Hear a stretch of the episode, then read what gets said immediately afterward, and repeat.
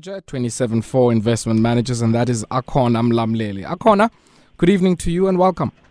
Good evening to yourself, Ayabong, and to the listeners this evening. How are you? No, I'm good. Thank you very much. Good. Thank you so much for having me. Good, good, good. Let's start off there with the HomeChoice. I was saying to Andile earlier on, yeah, yeah, yeah. They've undergone a significant transformation from, mm. uh, you know, duvet sales via network marketing right through to a massive fintech play. Um, and uh, yeah, I mean, you seldom see a number like this revenue up 4%, uh, but operating profit just shy of 30%. Something's happening on the cost side of things. I don't seem to understand what. Yeah, so um, HomeChoice uh, um, slightly um, mm. by 4%. Um, to approximately 1.8 billion to the end of June, um, but operating profits um, grew by 29.5%. Um, so HomeChoice um, which is very much a, a JSE small mid-cap company, um, currently valued um, just under three billion, um, has been obviously um, targeting mostly the lower LSM market. Um, so it obviously does.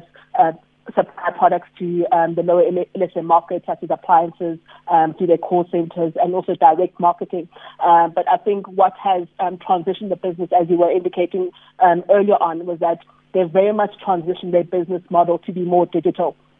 So um, in terms of the digital operating model, it's mm. continued to advance.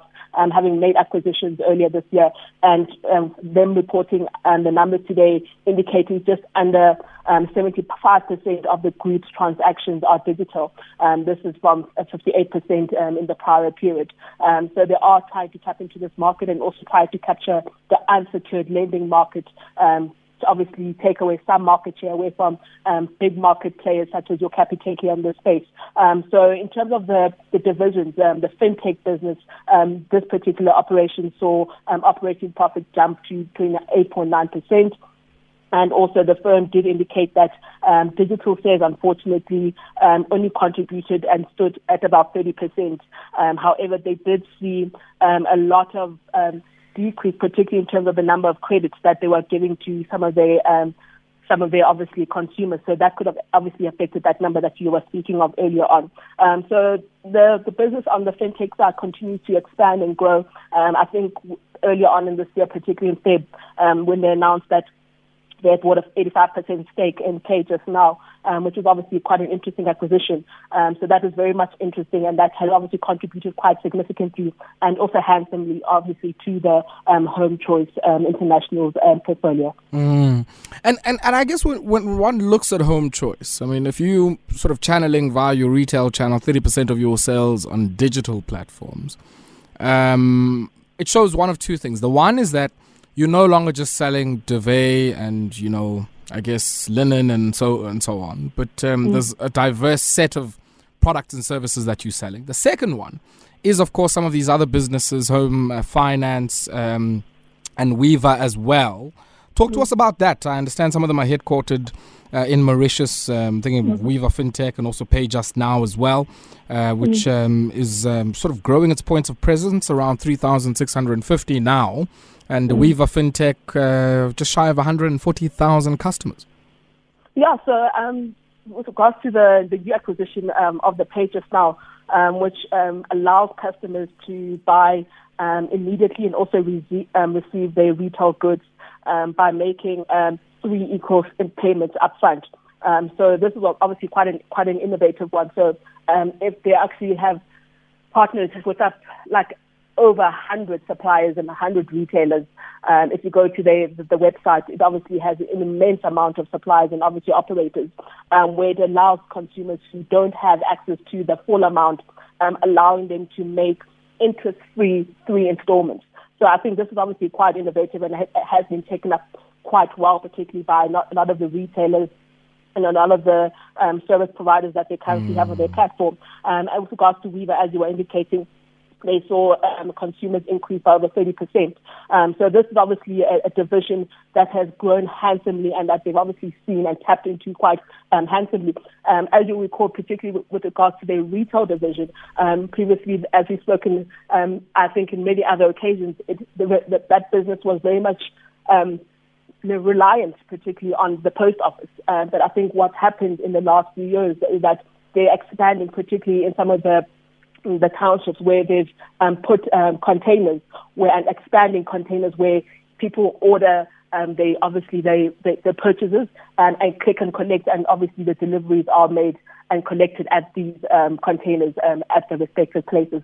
So mm. they've obviously um, gone to their market um, consumers where they are currently present um, and obviously making it easy and obviously being less reliant on the post office um, has been obviously and they've obviously tapped into that very um, handsomely. Yeah, yeah. Let's shift away, I guess, from the world of retail and uh, take a, br- a, brief look at uh, BHP, diversified, uh, you know, industri- uh, well, diversified minerals mm-hmm. player, if I can put it that way. Uh, and it seems, you know, if, if you look at their statement, you kind of get a sense of uh, their own assessment of operating and market conditions for a wide range of commodities. Let's start off there with coal, both the stuff that is used to make iron ore in the form of coking or steel, I should say, a coking uh, coal, and then of course uh, the coal that's used to power uh, all of our energy needs. Uh, yeah, massive spike in the prices of that. Uh, we're seeing mm. thermal coal hovering at around 400 US dollars a ton.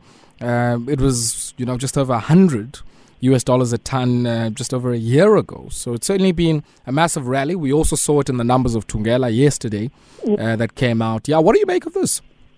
Yeah, so as you said, the diversified miner um, came out with some of the decent um, all-time, particularly highest ever full-year um, profits on record um, due to what you have, um, have alluded to, the high commodity prices, particularly um, with, with making reference to coal. Um, so BHP, as we know, is one of the biggest mining uh, miners, particularly by market value. Mm. Um, it, it, reported a net profit um, of just over $30 billion. Um, for the fiscal year through June, um, up from a profit of about 11.3 billion. Um, but I think this number um, very much includes uh, results in terms of um, they recently made an exceptionally gain of about 7.1 billion, um, with obviously the purchase of, particularly the merger of the petroleum business um, of Woodside. So that does include that number, but these numbers are quite decent. So BHP um, did return a record amount of cash, particularly to, also to investors. Um, the surge in coal prices um, having helped um, the world's biggest miner delivering about uh, 26 um, percent increase, particularly in annual profits. Um, but I think where the earnings um, in BHP's business came from was particularly in the the the the, the coal, um, which you have mentioned. Um, so we've seen, uh, like you said, um, Thungela report last week, and we've also seen Glencore report um, also very much in the coal business last week, um, indicating particularly in businesses that are very much dominant in the coal businesses, benefiting particularly from the surge um, in coal prices um, as a result of the, the conflict in Ukraine, um, which has unfortunately has crippled exports from Russia. Um, so these companies, diversified miners, have obviously picked up on that um, particularly in some of that slack that has um, come to um, increasing their and also delivering profit, uh, all-time profits um, mm. for the for the respective companies. Um, but in terms of their core businesses, um, they're obviously indicating that, particularly with regards to um, coking coal, um, they did indicate that um, there has been a few challenges, particularly coming to China um, in terms of the challenges in terms of the Chinese economy and the lockdowns that they've had, uh, particularly um, coming into the first and second quarter of this year. And and I guess if we look at some of the other commodity groupings, um, they sort of have a much more bearish outlook on some of the other commodities. Um, I was looking at some of their thoughts insofar as nickel and copper is concerned. Um, and aside, I guess, from the fact that a lot of us are expecting that prices are going to surge for copper and nickel on the back of you know, electric vehicles and massive, uh, you know, electrification and the role they play in green energy as well. Uh, BHP, it seems here, is quite bearish on its outlook in the short term, uh, seeing uh, the deficit in the market uh, for copper and nickel normalizing somewhat, and uh, I guess also prices softening somewhat. Yeah, so um, BHP did indicate, um, particularly in the long term, um, prospects for um, nickel and copper um, will be obviously benefit, particularly from the uh, transition um, to um, electrified mega trend um, that mm. they're currently seeing. Um, but they also did indicate that they are also seeing um, metals moving out of a deficit, uh, particularly um, as supply improves. Um, but I think particularly pertaining to the other commodities um, such as steel, um, where um, very much uh, the, the, the, company, the company did provide obviously quite a glooming, um, particularly update on that because they've indicated that, um, particularly the, the China construction and property sector, um, that hasn't obviously um, come out of the pre-COVID levels. Um, so that sector uh, continues to be um, significantly under pressure. Um, so that has obviously dampened um, their results, particularly the, the outlook, particularly for the, the, the steel resources going forward, um, but also the competition and the macroeconomic environment that they're currently seeing um, on developed markets um, economies where interest rates are um, currently increasing. Um, they are very much cautious in terms of how that will play out um, going forward. And then, I guess, just uh, while we're still on this story, the um, sort of their own analysis of what uh, growth will look like, and uh, by extension, demand for commodities coming out of mm. China, um, especially insofar as iron ore and steel is concerned. I mean, we've seen uh, during the pandemic runaway iron ore and steel prices. They've softened somewhat uh, in the last year or so, uh, or last, I guess, 10, sort of 8 to 10 months or so what do they make of uh, the impact that um, sort of rolling uh, uh, COVID 19 lockdowns in China mm. might have uh, on the construction and uh, you know property and other sectors in China, which are massive drivers of the demand for steel? Yeah, so um, in terms of um, the de- developed market um, economies, uh, they do expect a slowdown um, in these advanced economies as monetary policy tightens um, and also the ongoing geopolitical uncertainty and also the inflation pressures um, that we're all currently seeing um, globally. Um, but I think what they did allude to in their statement was that um, the direct and also indirect impacts of the the energy crisis, particularly in Europe, um, is obviously a particular concern. As we know, the the gas uh, um, natural gas um, challenges that they've had in the Europe. Um, so in order for that to take place, they are cu- currently watching the, that quite cautiously. Um, they also did indicate that tight um, labor markets will also remain a, a challenge going forward um, for global and also local supply chains. Um, they've indicated that COVID-19 infections, particularly coming to China, will continue to occur in communities where they currently operate.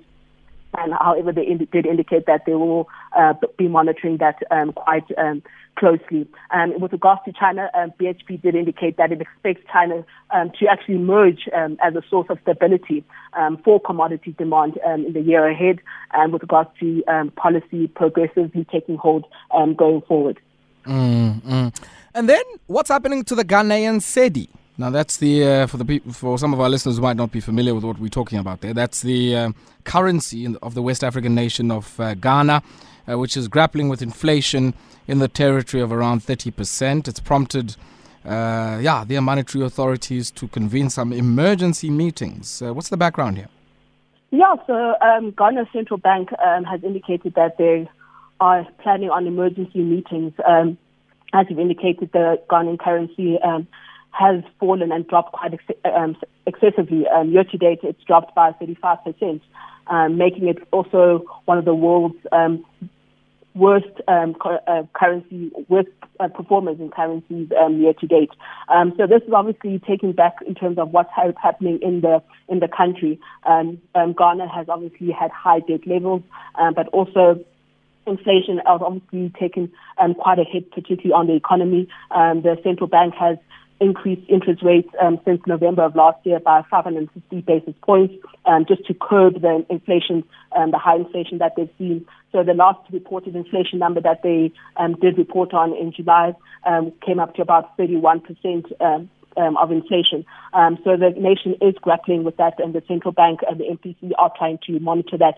Um, but I think what is more pertinent is what is Ghana actually doing. Um, I think authorities indicated that they have been obviously issuing short-dated um, securities um, just to help it in terms of the economy, the economy, and also to get some funding um, for some of the spending that the government needs to do. Um, but unfortunately, countries, developing countries, emerging countries such as Ghana, um, have unfortunately mm. also been um, locked out, particularly coming to um, shut out, particularly coming to global market bonds. Um, as yields on its foreign debt um, has topped 20%. Um, so that is affecting um, them getting more financing um, from other countries. Um, so they did indicate um, that the West African country um, has been negotiating a number of bailouts um, with the IMF and um, International Monetary Fund, and also did recently receive an approved 750 million loan um, from the African Export Import Bank. Uh, but I think this country um, and many other emerging market countries, due to the interest rate hikes that we've seen, particularly on the Fed, um, but also the inflation pressures that are currently taking place, um, is very much hampering, hampering their um, ability to pay back their debts. Mm-hmm. Now, now, I guess the the other issue, I mean, just for the purposes of some of our listeners, I, would be quite interested in, in trying to understand what what what does the Ghanaian economy generate much of its foreign reserves on? Because I think a big part of this shock has been the rising cost of certain import requirements that they would have had due to the Ukraine Russia crisis, uh, and then add to that, of course, uh, whatever domestic challenge there might be for whatever it is they would have used to earn their foreign exchange. what, what is it? Is it just primary commodities, agriculture? What is it? Yes, it's a combination of uh, uh, quite a, uh, some of the resources that they currently um, do have within the economy. Mm. Um, but I think what's the biggest component um, has been um, the plunging currency, unfortunately, has not um, helped at, at all. Um, surging prices, declining foreign um, exchange reserves um, has, has been the biggest um, detractor, particularly for this country. But I think also um, the IMF indicated um, that the second largest economy, the um, Ghana, indicated that um, that these are some of the challenges that the country is facing, um, which has obviously prompted a lot of the ratings agencies, such as your Fitch and your S&Ps, also just to um, downgrade their sovereign credit, um, credit rating um, to junk, um, just therefore um, providing further strain, particularly to some of these economies.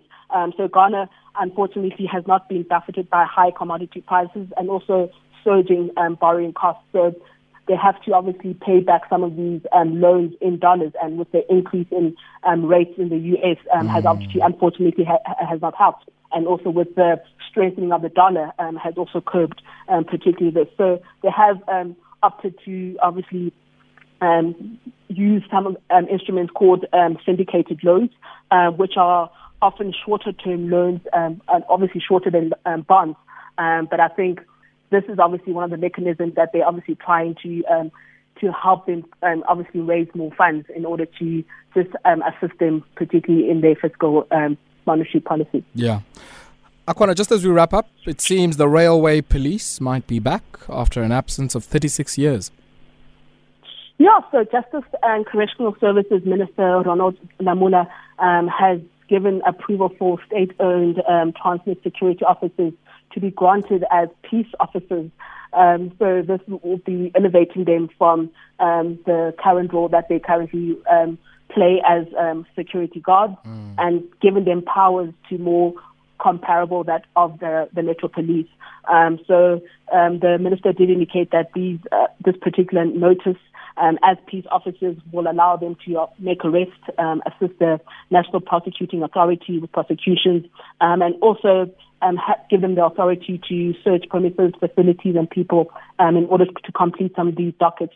Um, so we all know some of the challenges, particularly with regards to that rail, um, Transnet freight rail, and some of the infrastructure um, that has been um, stolen in terms of cables that has been um, stolen, and obviously that has taken some revenue, particularly from um, Transnet. Um, mm. So uh, when the the, the the, results were being released um, a few weeks ago, um, the impact was approximately 4.1 billion. Um, so the Transnet security officers will um, or will, will be going through a rigorous training um, in terms of then getting them to a certain par a level, and they'll obviously complete a training to be obviously awarded certificates um, after their training. So we hope this will curb some of the challenges and also the security challenges um, at some of the rail um, infrastructure in South Africa. Yeah. Akona Mlamleli, always a pleasure catching up with you, and uh, thank you very much for your time. Thanks very much for having me.